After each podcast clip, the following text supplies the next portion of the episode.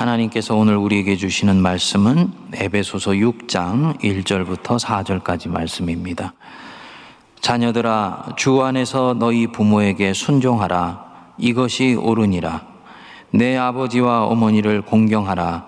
이것은 약속이 있는 첫 계명이니 이로써 내가 잘 되고 땅에서 장수하리라. 또 아비들아 너희 자녀를 노엽게 하지 말고 오직 주의 교훈과 훈계로 양육하라 아멘. 그리스도인 하면 그리스도를 쫓아가는 사람들입니다. 그리스도인으로 산다라고 할 때 이 사람들은 죽는 순간까지 자신이 소중히 여기는 그 무엇인가를 갖고 있습니다. 가치라고 얘기를 하는 것입니다. 성도님들, 지난주 설교 본문 한번 떠올려 보십시오. 예수님이 십자가에 매달리실 때 예수님 곁에 있었던 예수님의 어머니 마리아, 그리고 예수님의 제자 요한, 이들에게 예수님이 말씀하셨지요? 여자여 보소서 아들이니이다. 예수님이 육신의 어머니 마리아에게 새로운 가족을 만들어 주셨다 말씀을 드렸습니다. 네, 이 장면을 곱씹어 보면서 우리가 좀 더 생각해 볼 수 있는 것은 그 엄청난 고통의 와중에 인류 구원의 대과업을 이루시기 위해서 십자가 위에서 자신의 존재 전체가 기름 짜내어지듯이 짜내어지시는 바로 그 고통의 순간에 인류 구원의 대역사에 비하면 100분의 1, 1000분의 1의 가치도 되지 않을 것 같은 가족사의 개인에 관한 일들을 우리 주님이 생각하시고 계셨다는 것입니다. 우리가 보통 큰 일을 하다 보면 작은 일은 대수롭지 않게 여기는 것이 일반적인 이치입니다. 또 작은 일에 매이다 보면 큰 가치를 가진 일들을 외면하기가 쉽습니다. 그런데 우리 예수님은 인류 구원의 큰 역사를 이루어 가시는 순간에도 육의 부모를 살피고 돌보는 마음을 놓치지 아니하셨다는 것입니다. 무엇을 뜻할까요? 예수님께 있어서 부모를 살피고 돌보는 것은 단순히 가족에 관련된 일이 아니고 인류를 위해 자신을 드리는 만큼은 아닐지 모르지만 대단히 가치 있고 중요한 일이었다는 뜻입니다. 오늘 본문의 말씀은 부모와 자녀의 관계에 대한 말씀입니다. 이 본문을 정확하게 이해하기 위해서는 이 본문을 본문이 위치한 전체 맥락 속에서 들여다봐야지 됩니다. 사도 바울은 에베소서 5장 22절부터 32절까지 해서 아내와 남편에 관해서 이야기를 하고 6장 1절부터 4절까지 해서 부모와 자식 간의 관계를 말씀하고 그리고 6장 5절부터 9절까지 당시 사회적 경제 관계였던 노예제 사회 속에서 주인과 종이 어떤 관계를 맺어야 되는지에 대해서 말씀을 합니다. 오늘로 치면 직장에서 상사와 부하 직원의 관계 혹은 사장과 직원들의 관계가 어떠해야 되는지를 이야기하는 것과 같습니다. 물론 이것 외에도 굉장히 다양한 인간관계를 우리는 가지고 있습니다. 형제 자매의 관계도 있고 교인들 사이의 관계도 있고 이웃과의 관계도 있고 또 내가 대한민국 시민이다라고 했을 때는 다른 민족이나 다른 국가 구성원들과 어떤 관계를 맺어야 되는지 또 생각해 봐야 됩니다. 그런데 건강하며 신앙적인 관계, 특별히 이 부모 자식 관계는 창조주 하나님이 허락하신 보다 큰 사회적 맥락 안에서 자리매김을 하고 있습니다. 이 큰 흐름 안에서 볼 때 에베소서 6장 1절부터 4절의 본문은 우리들에게 건강한 부모 자식 관계를 이루기 위해 꼭 필요한 것이 무엇인지 세 가지를 우리에게 가르쳐 줍니다. 오늘은 그 부분들을 성도님들하고 좀 묵상해 보길 원합니다. 첫 번째로 부모와 자녀는 주 안에서 만나져야 됩니다. 여기 1절 말씀을 보시면 자녀들아 주 안에서 너희 부모에게 순종하라. 이것이 옳으니라. 주 안에서 엔큐리오. 사도 바울이 모든 인간관계를 접근하는 핵심 원리가 주 안에서예요. 주님 안에서 만나고 주님 안에서 교제하고 주님 안에서 헤어지며 주님 안에서 다시 재회합니다. 여기서 이 주 안에서라는 말은 예수를 주로 믿는 그런 범위 안에서 라는 뜻이 아니에요. 함께 예수를 믿는 그런 범위 안에서가 아닙니다. 부모가 신앙을 떠났다거나 아직 예수를 믿지 않으면 이 명령에 해당되지 않는다는 말이 아닙니다. 오히려 정반대입니다. 첫 번째로 여기서 주 안에서는 부모를 순종하고 공경하는 일은 인간적인 윤리가 아니고 하나님으로부터 온 명령이다라는 것입니다. 영원한 가치를 가진 것입니다. 하나님이 모세에게 준 10계명 중에서 1계명부터 4계명까지가 하나님과의 관계이죠. 5계명부터 10계명까지가 인간과의 관계입니다. 그런데 그 인간 사이의 관계의 첫 번째 계명이 내 부모를 공경하라입니다. 이것은 명령입니다. 명령이라는 것이 무엇일까요? 부탁이나 권고가 아닙니다. 해도 되고 안 해도 되는 것이 아닙니다. 선택사항이 아니라는 얘기입니다. 여건이 되면 할 수 있고 여건이 안 되면 어쩔 수 없는 것이 아닙니다. 명령이라는 것은 반드시 지켜야 하며 어떤 모양으로든지 지키려고 노력해야 된다는 것을 말하는 것입니다. 절대적 가치를 가지고 있다는 뜻입니다. 그래서 우리 예수님은 십자가상에서 육신의 어머니를 살피는 마지막 일들을 신실하게 감당을 하셨던 것입니다. 두 번째로 여기서 이 주 안에서는 하나님께 순종하듯이 가정에서 당신의 대리인으로 세우신 부모님을 공경하고 순종하는 것이 옳다는 것입니다. 즉, 부모님께 순종하는 것은 하나님께 순종하는 것의 그림자와 같기 때문에 주님 안에서 이 순종을 하는 것이 옳다는 것이지요. 헬라어로 공경이라는 것이 원래 뜻으로는 무겁다라는 뜻입니다.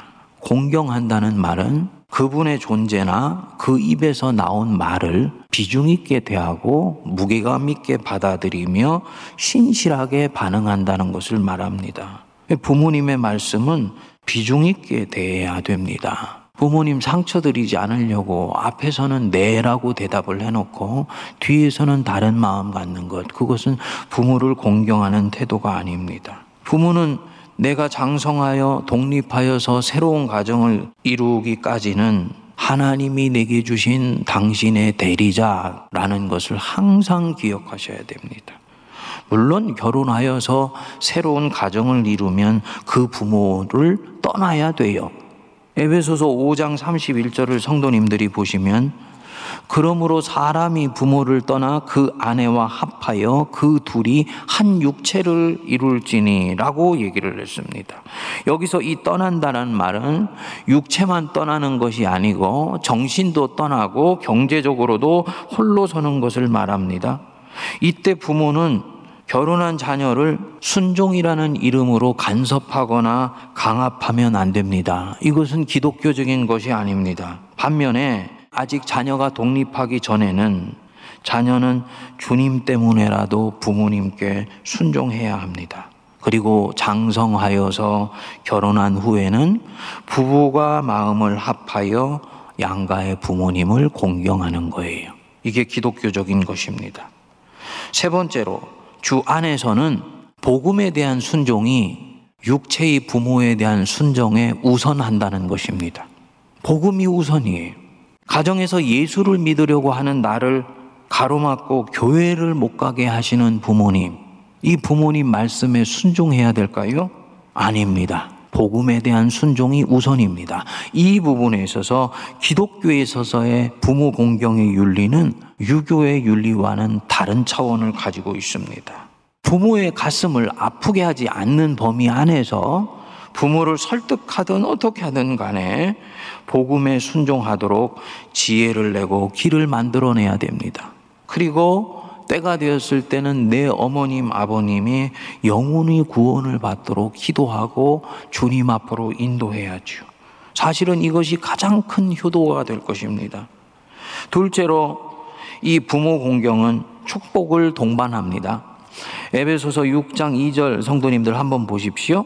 내 아버지와 어머니를 공경하라. 이것은 약속이 있는 첫 계명이니 약속이 있는 첫 계명이다라는 말씀은 이 계명이 약속이 있는 많은 계명 중에서 한 계명이라는 뜻이 아닙니다. 10계명 중에서 그 계명을 지켰을 때 내가 너에게 이런 이러한 은혜를 주고 복을 내리겠다라고 말씀한 계명은 딱 한 가지입니다. 바로 이 부모를 공경하라는 계명이에요. 하나님께서 왜 이 부모를 공경하라는 계명에는 약속을 주시고 축복을 주셨을까? 어떤 분들은 그렇게 얘기를 합니다. 부모를 공경하는 것은 하나님께 순종하는 것과 가장 유사한 모양을 가지고 있기 때문이다. 맞는 말씀 같기도 합니다만 제가 볼 때는 설득력이 강하지는 않아요. 하나님께 순종하는 것이 그토록 강력한 은총을 주는 것으로 본다면은 주님과 우리와의 관계를 말씀하는 10계명, 1계명부터 4계명까지에다가 각 각 축복을 말씀하셨어야 되는데 하나님 그렇게 하지 아니하시고 이 계명에만 축복을 말씀하셨습니다. 뭐라고 축복을 하셨느냐? 출애굽기 20장 12절에는 보면 내 부모를 공경하라 그리하면 내 하나님 여호와가 내게 준 땅에서 네 생명이 길리라. 장수의 약속입니다. 그리고 사도 바울은 네 생명이 길리라 이 말씀을 좀 더 풀어서 6장 3절에 보시면 이로써 내가 잘 되고 땅에서 장수하리라 모든 네가 하는 일이 형통하게 될 것이고 너는 장수하게 될 것이다라고 말씀한 것입니다. 요즘에야 장수를 굳이 복이라고 하지 않지요. 살 만큼 이제는 사시다가 평균 수명 정도 사시면 우리 예수 믿는 사람들은 갈 더 좋은 곳이 있기 때문에 그때는 매이지 않아요. 그런데 이 당시만 하더라도 워낙 사람의 수명이 짧고 사고도 많아서 자기 수를 다 누리지 못하고 사는 경우들이 대단히 많이 있었습니다. 그래서 수를 다 누리고 사는 것을 축복 중에 축복으로 여겼습니다. 그렇다면 여기서 네가 잘 되고 땅에서 장수하리라 이 말씀은 장수에 대한 약속일 뿐만 아니라 살아계신 하나님 아버지께서 부모를 공경하는 자들에 대해서는 하늘의 창고와 곡관을 열어 은혜의 복을 마음껏 부어주신다라는 걸 말씀하는 것이죠. 성도님들 믿으시기 바랍니다. 우리 주님이 진정 살아계시다면 다른 곳에서도 마찬가지지만 자녀를 살피고 돌봐드리는 것에 대해서는 은혜, 은혜를 더해 주세요. 왜 부모 사랑, 부모 공경의 계명에는 약속이 있을까? 그만큼 이 계명을 지키기가 쉽지 않기 때문입니다. 지키기 쉬운 계명이 아니기 때문에 이를 준수한 사람들에게는 큰 축복이 있습니다. 한번 생각해 보십시오. 내가 어렸을 때 부모에게 순종하는 건 자연스러운 일입니다. 부모의 양육을 받아야 되기 때문이죠. 하지만 장성한 자녀가 되어서 머리가 이제는 커지고 판단을 할 수 있게 되고 자기 세계를 갖게 되었을 때 그 부모의 말씀에 순종하는 것은 쉬운 일이 아닙니다. 그럼에도 불구하고 순종하니 하나님이 복을 주시는 것입니다. 부모가 힘이 있을 때 공경하는 것은 그렇게 어려운 일이 아닙니다. 왜냐? 이 공경은 나에게 유익이 될 수도 있기 때문입니다. 전에 효테크라는 것이 있다 그랬잖아요. 부모님 열시고 섬기고 돌봐드리면 부모님이 가지고 계신 유산 남겨주는 그거 생각하면서 부모 섬기는 사람이 있다고.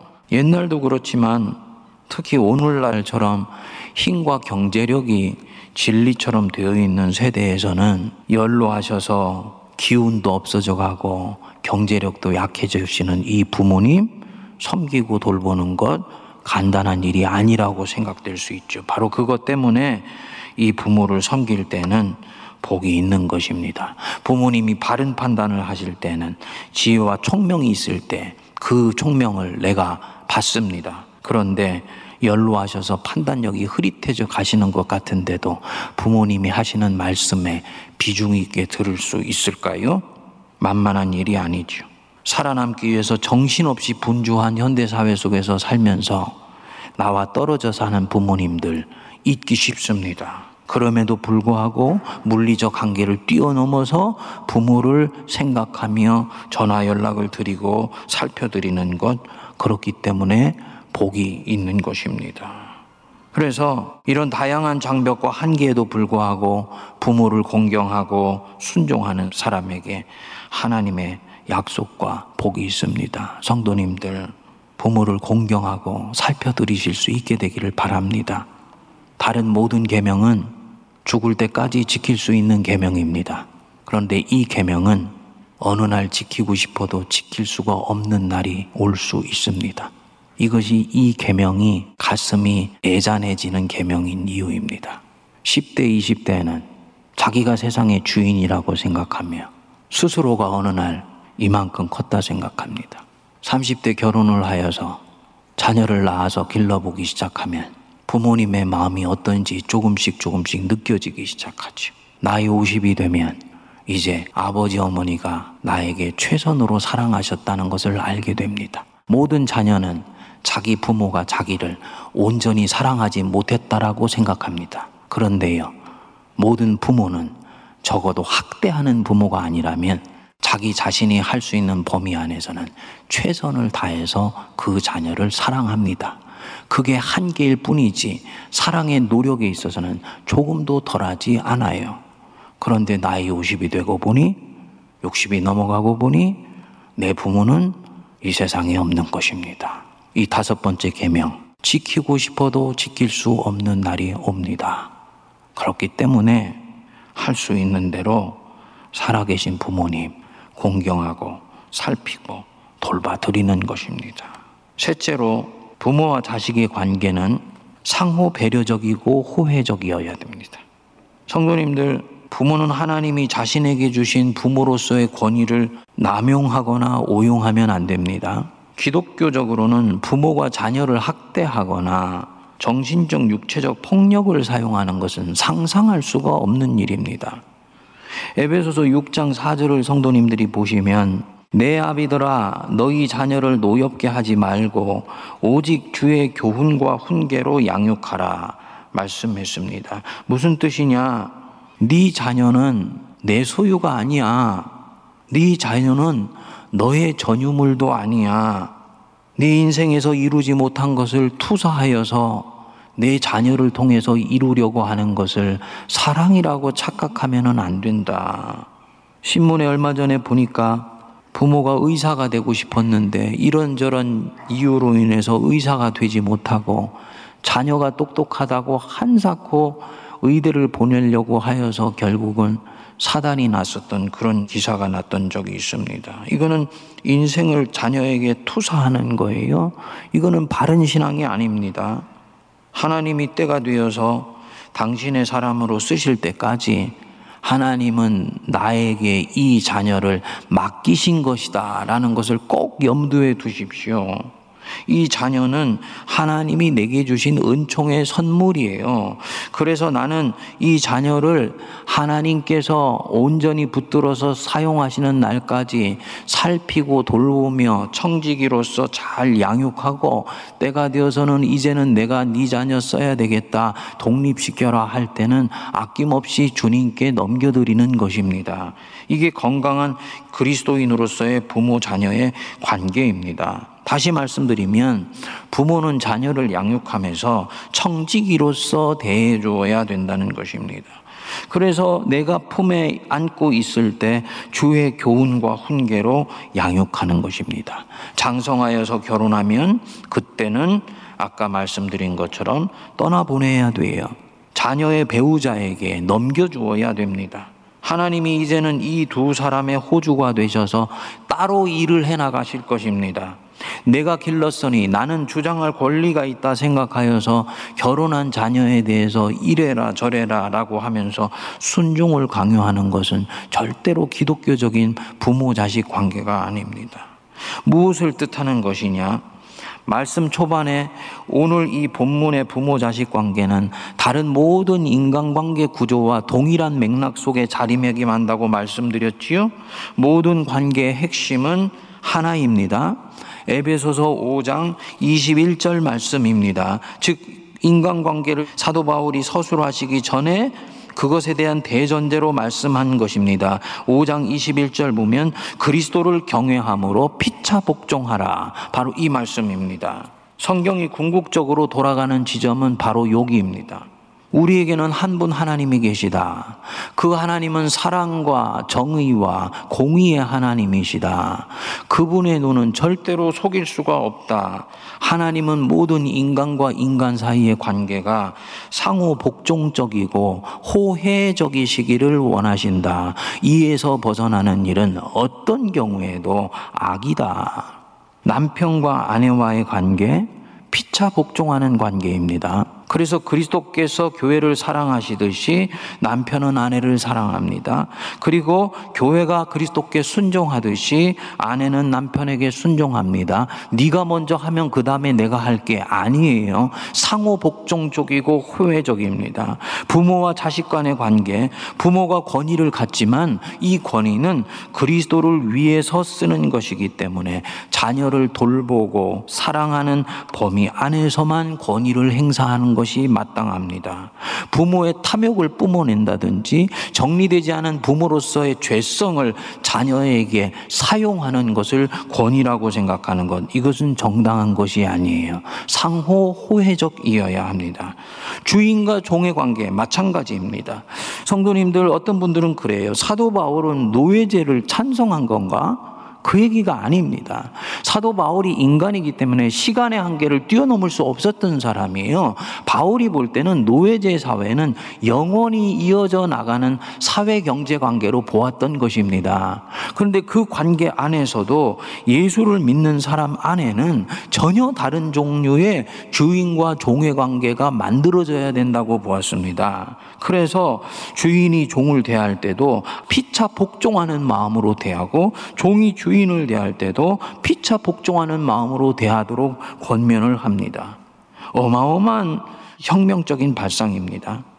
사도 바울이 십계명의 다섯 번째 계명에다가 에베소서 6장 4절에 부모가 자녀를 대하는 방식을 말씀한 것은 하나님의 계시가 구약에서 신약으로 오면서 확대되고 발전한 것을 말씀하는 것입니다. 오 계명이 네 부모를 공경하라는 이 계명이 죄인된 부모에 의해서 억압적으로 사용될 소지를 알고 사도를 통해 이를 미리 방비하시는 부분인 것입니다. 이 모든 계명의 근본 정신은 그리스도를 경외함으로 피차 복종하라입니다. 이 말씀은 권위주의적 상하 관계에 대해서 엄청난 도전적 의미를 가지고 있습니다. 그 관계가 어떤 것이건 남녀 관계이건 부부 관계이건 국가와 국가와의 관계이건 친구 관계이건 심지어 주인과 종의 관계이건 그것이 그리스도 안에서 만나는 관계라면 자발적이지 않고 누군가를 강제로 문화 속에서 희생시킴으로써 공동체 질서와 행복을 얻으려고 하는 것은 주님이 기뻐하시는 것이 아니라는 것입니다. 피차 복종하지 않고 힘이 약한 사람에게 복종하려고 강요하고 있기 때문이에요. 요즘 젊은 사람들이 결혼을 안 하려고 한다 그러지 않습니까? 경제적으로 힘들기 때문에 안 하려고 하는 부분도 있습니다만 퍼센테이지로 보면 여성이 남성보다도 한 20%가 높습니다. 왜냐? 결혼을 하려고 보니까 여성들이 한국 사회의 문화 구조 안에서는 희생하고 대가를 치러야 되는 부분이 너무 많은 거예요. 그러니까 안 하고 살겠다는 것입니다. 성도님들 중에 1982년생 김지영이라는 영화 한번 보셨어요? 거기 보면 재미있는 얘기가 나와요. 명절에 며느리가 설거지를 하면서 소위 집안일을 하는데 본인이 다 도맡아서 그것을 하면서 순간에 자각하는 마음이 일어납니다. 무엇을 얘기를 하느냐? 자발적이지 않고 누군가를 문화 속에서 희생시킴으로써 공동체 질서와 안녕을 얻는 것이 세상 문화일 수는 있지만은 그리스도를 경외함으로 피차 복종하는 기독교인의 가정으로서는 합당한 것이 아닌 것을 얘기를 하는 것입니다. 피차 복종하고 피차 살피고 피차 배려합니다. 이게 기독교적인 것입니다. 말씀을 마무리합니다. 5월은 가정의 달입니다. 인류 역사가 시작된 이래로 가장 오래된 제도가 이 가정이고 주님이 직접 만드신 제도가 바로 이 가정이에요. 그런데 이 가정의 가치가 쇠퇴되어 가고 있습니다. 미성숙한 가정 구성원, 미성숙하게 죄되어서 가정을 이루고 있는 사람들, 그들이 맺는 관계가 불편하다고 하여서 이 가정의 가치를 점점 세상은 소홀히 여깁니다. 마치 집 앞에 난 자풀이 자꾸 귀찮다 하여서 들을 콘크리트 더미로 덮어버려 자풀을 해치고 나는 아름다운 정원을 지워버리는 것과 같습니다. 그래서 결혼도 하려고 하지 않고 자녀도 낳으려고 하지 않고 낳아서 길러주신 부모도 외면하려고 합니다. 그러면은 안 되는 것입니다. 이 가정을 통해서 우리는 인간으로서 성숙되어 갑니다. 사랑이 진정 무엇인지를 여기서 배우게 되고요. 자기의 약점을 어쩔 수 없이 직면하게 되면서 한계를 뛰어넘는 기도가 시작되고 자녀를 키우면서 인내하고 희생하는 가치를 배우게 되면서 하나님이 얼마나 나를 위해서 오래 참아주셨는지를 몸으로 배우게 됩니다. 그래서 하나님이 여전히 이 가정을 우리에게 선물로 주신 것입니다. 사랑하는 성도님들, 가정의 달이기 때문만이 아니고 내게 주신 가정, 가족, 부모, 자녀, 우리에게 주신 관계, 소중한 것이고 평생 우리가 가지고 가야 될 소중한 가치입니다. 그래서 주님은 끝까지 그 가치를 지켜 가셨습니다. 5월에 주님이 지키셨던 이 아름다운 가치를 우리도 함께 지켜나가실 수 있게 되기를 바랍니다. 기도하겠습니다. 거룩하신 하나님 아버지, 주 안에서 너의 부모에게 순종하라 말씀하셨습니다. 사랑하는 나의 부모님, 살피게 하시고 돌보게 하시며 천국에 가신 그 부모님 내가 기리며 높여드리게 하여 주옵소서. 사랑하는 내 자녀 노엽게 하지 말고 주의 교훈과 훈계로 양육하며 서로 배려하고 서로 살피고 서로 돌보아 피차 그리스도를 경외하는 우리가 되게 하여 주옵소서. 예수님 이름으로 기도하옵나이다. 아멘.